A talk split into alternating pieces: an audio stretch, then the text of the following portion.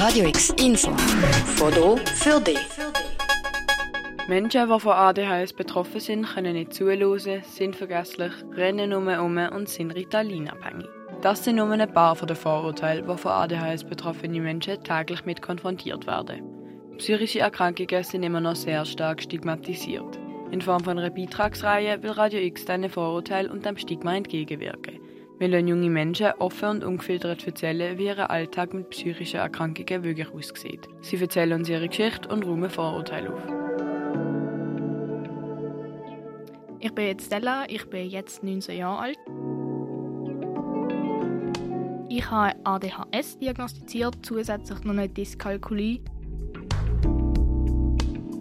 Also verhaltensauffällig sozusagen bin ich schon seit immer eigentlich, seit Kindergarten, seit also wirklich in der Schule ist dann immer stärker geworden, schon immer mega verträumt zuerst. Ähm, so in der Primar um sehr immer noch nebeneinander, immer sehr begeistert bei den Sachen, wo mir, wo mir Spaß gemacht haben, wo mich interessiert haben, absolut ähm, unproduktiv und ähm, echt anstrengend auch bei Sachen, die ich nicht haben machen und die mich nicht interessiert haben, weil ich auch ganz lange nicht verstanden habe, warum muss ich überhaupt etwas machen, was mir auch so schwer fällt im Gegensatz zu den anderen Kindern. Und ja, das ist einfach so ein bisschen weitergegangen. Aufgrund von dem habe ich auch wahnsinnig oft die Schule gewechselt. Und in der Oberstufe ist es dann ein bisschen abgelungen, weil man lernt dann einfach irgendwann, dass Sachen nicht funktionieren, so wie sie bei anderen gehen. Und in der Zeit, wo man sich auch so entwickelt, beschäftigt man sich gar nicht so krass mit der Frage, könnte jetzt etwas mehr dahinter sein oder man kommt auf so etwas gar nicht. Und wenn einem dann nicht von außen der richtige Input gegeben wird, dann merkt man sowas gar nicht. Und dadurch, dass eben eine von meinen jüngeren Geschwistern, die das schon seit frühkindlicher Entwicklung hat, ist man dann auch mal darauf froh, dass das eventuell ja vorhanden sein bei mir. Und dann so ungefähr mit 12, 13 habe ich dann mal angefangen, darüber nachzulesen und dann irgendwann auch mal eine therapeutische, noch nicht Behandlung, aber Begleitung angefangen. Und etwa mit 16 habe ich dann irgendwann gefunden, so, jetzt will ich es wissen, was ist dort, ist dort etwas, dort etwas und wenn dort etwas ist, was kann man machen, um das Leben einfacher zu machen.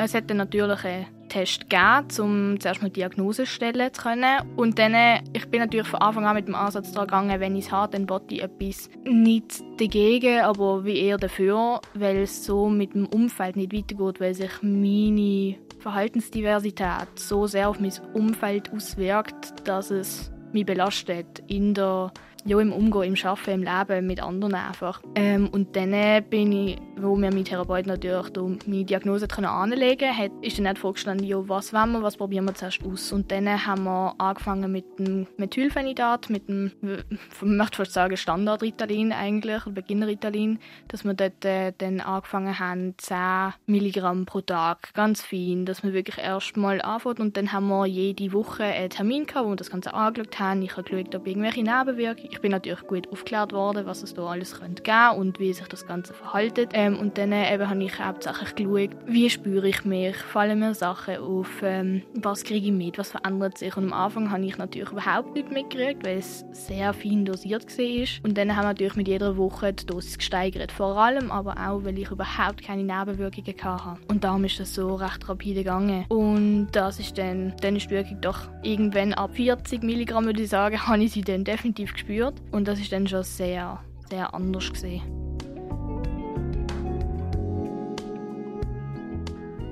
Also um das ein bisschen genauer erklären zu können, in meinem Kopf funktioniert ganz vieles gleichzeitig extrem viel. Aber problemerweise, oder es gesagt schwierigerweise, das immer genau, was es nicht braucht. Ähm, ich empfinde wahnsinnig viel, ich nehme wahnsinnig viel Eindruck auf. Ich habe zusätzlich noch eine extrem schnelle Auffassungsgabe, was das Ganze noch ein bisschen verstärkt. Das heisst, ich nehme alles wahr. Jede Schatten, Licht, jedes Flirren, ähm, jedes Geräusch, jedes Summen, jede Vibration im Boden, im Tisch. Ich kriege das alles mit und das will von meinem Kopf alles bearbeiten, also verarbeiten und vor allem verstanden und eingeordnet werden. Alles, was ein normaler Kopf ausblenden ist bei mir wahnsinnig deutlich. Und in all dem ganzen Wirrwarr und Gemische gehen dann halt die relevanten Informationen was das Gehirn aufnimmt, unter, weil die halt nicht für relevant angeschaut werden in meinem Gehirn. Und das Ritalin hilft ein bisschen, um eine Ruhe in den Vorgang zu bringen. Es hilft, wie zu filtern, es tut wie das Volumen abdrehen, wenn es halt funktioniert, wenn es richtig funktioniert, zumindest bei mir. Ähm, und durch das kann ich dann sehr viel bewusster denken und sehr viel bewusster Sachen wahrnehmen und ergreifen. Und der ganze Verarbeitungsprozess wird langsamer gemacht, aber viel verständlicher und deutlicher ja, und wenn ich dann aktiv versuche zu denken, das klingt jetzt ein bisschen, ein bisschen, lustig, aber wenn ich dann aktiv versuche, jetzt habe ich zum Beispiel Rechnung von mir, 3 plus 3 ist so und so viel, ähm, dann ist früher ganz oft so gesehen, dass wir der Denkprozess nicht hat in Gang kommen, dass es wie festgeklebt ist. Das Rad hat nicht losrollen und das ist in ganz vielen Sachen mega schwierig. Und das Ritalin hat wie gemacht, dass der Kleber weg ist dass es, wenn ich das, Denkrad wie angeschupft habe, dann hat es auf eine Rolle und dann ist es gegangen und dann hat man auch so die kognitive Herausforderung wieder mega können spüren und das auch wahrnehmen, dass es eigentlich Spaß macht, wenn der Kopf gefordert wird, wenn es plötzlich mal funktioniert.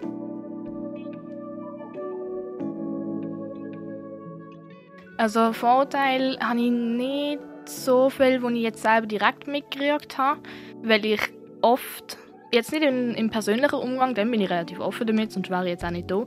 Aber vor allem im, im Arbeitsumgang, dort halte ich es immer zurück. Dort habe ich es oft auch nie gesagt, zumindest nicht am Anfang. Und was halt so meine Kritikpunkte sind, wo ich mir gekriegt habe, ist, ich sei zu interessiert, zu überengagiert, zu begeistert dabei, was ja absolut sinnlose Kritikpunkte sind ähm, wo aber genau der Hyperfokus widerspiegelt, wo man uns ja gibt. Also der Röhrenblick dann auf meinen Job, wo ich dann mit 120% dabei bin, wo aber dann wieder zu viel ist. Und das kann ich wie nicht abdrosseln auf das Level, wo dann gebraucht wird. Dort äh, fängt es mich dann auf belasten. Und das sind dann auch Sachen, die ich, wo ich nicht ändern kann, vor allem, weil ich nicht sehe, warum ich die ändern müsste, weil ich es eigentlich gut finde. Das ist ein bisschen schwieriger. Dann halt die typischen Sachen, wo viele auch mitkriegen in der Schule, dass man sich nicht auf die langweiligen Sachen konzentrieren kann etc. pp. Und dann immer alle oft noch das Gefühl haben, dass man blöd ist. Weil man vor allem für Sachen, die einen einfach nicht interessieren, lang braucht, weil das eine massive Überwindung ist. Dort wird man dann oft als, blöd eingestuft oder, oder irgendwie schwer begriffen oder sonst was.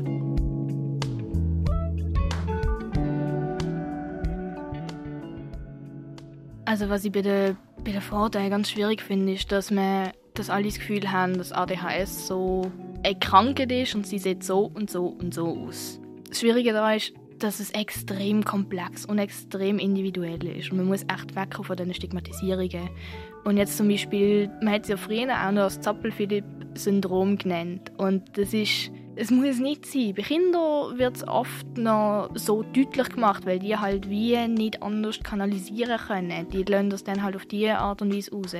Aber zum Beispiel ähm, aus den Ticks, aus dem Umzappeln, aus der Hyperaktivität kann man nicht rauswachsen, aber man kann sie ja lernen zu kontrollieren und zu unterdrücken. Aber das heißt nicht, dass sie trotzdem nicht da ist.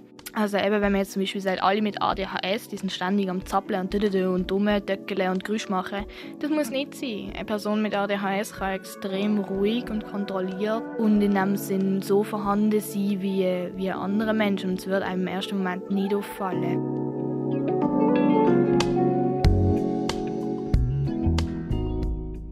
Ich empfinde mein ADHS eigentlich mehr als eine Art Superkraft, Superkraft könnte man so sagen. Ähm, ich finde, es ist mega schwierig, dass man das als äh, auch un, also in den in de psychischen Störungen unterordnet zum Teil oder psychischen Erkrankungen.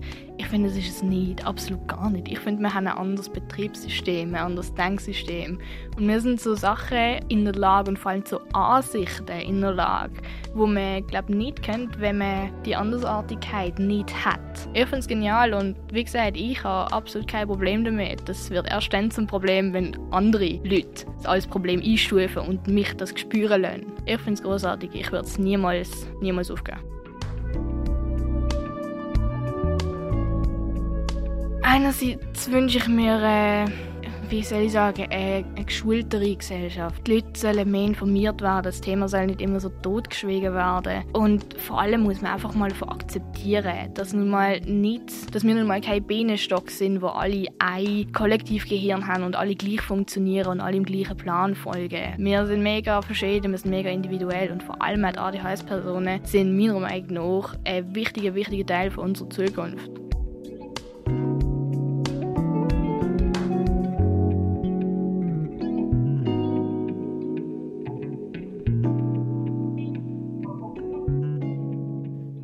Das ist Stellas Geschichte. Psychische Erkrankungen sind immer noch sehr stark stigmatisiert.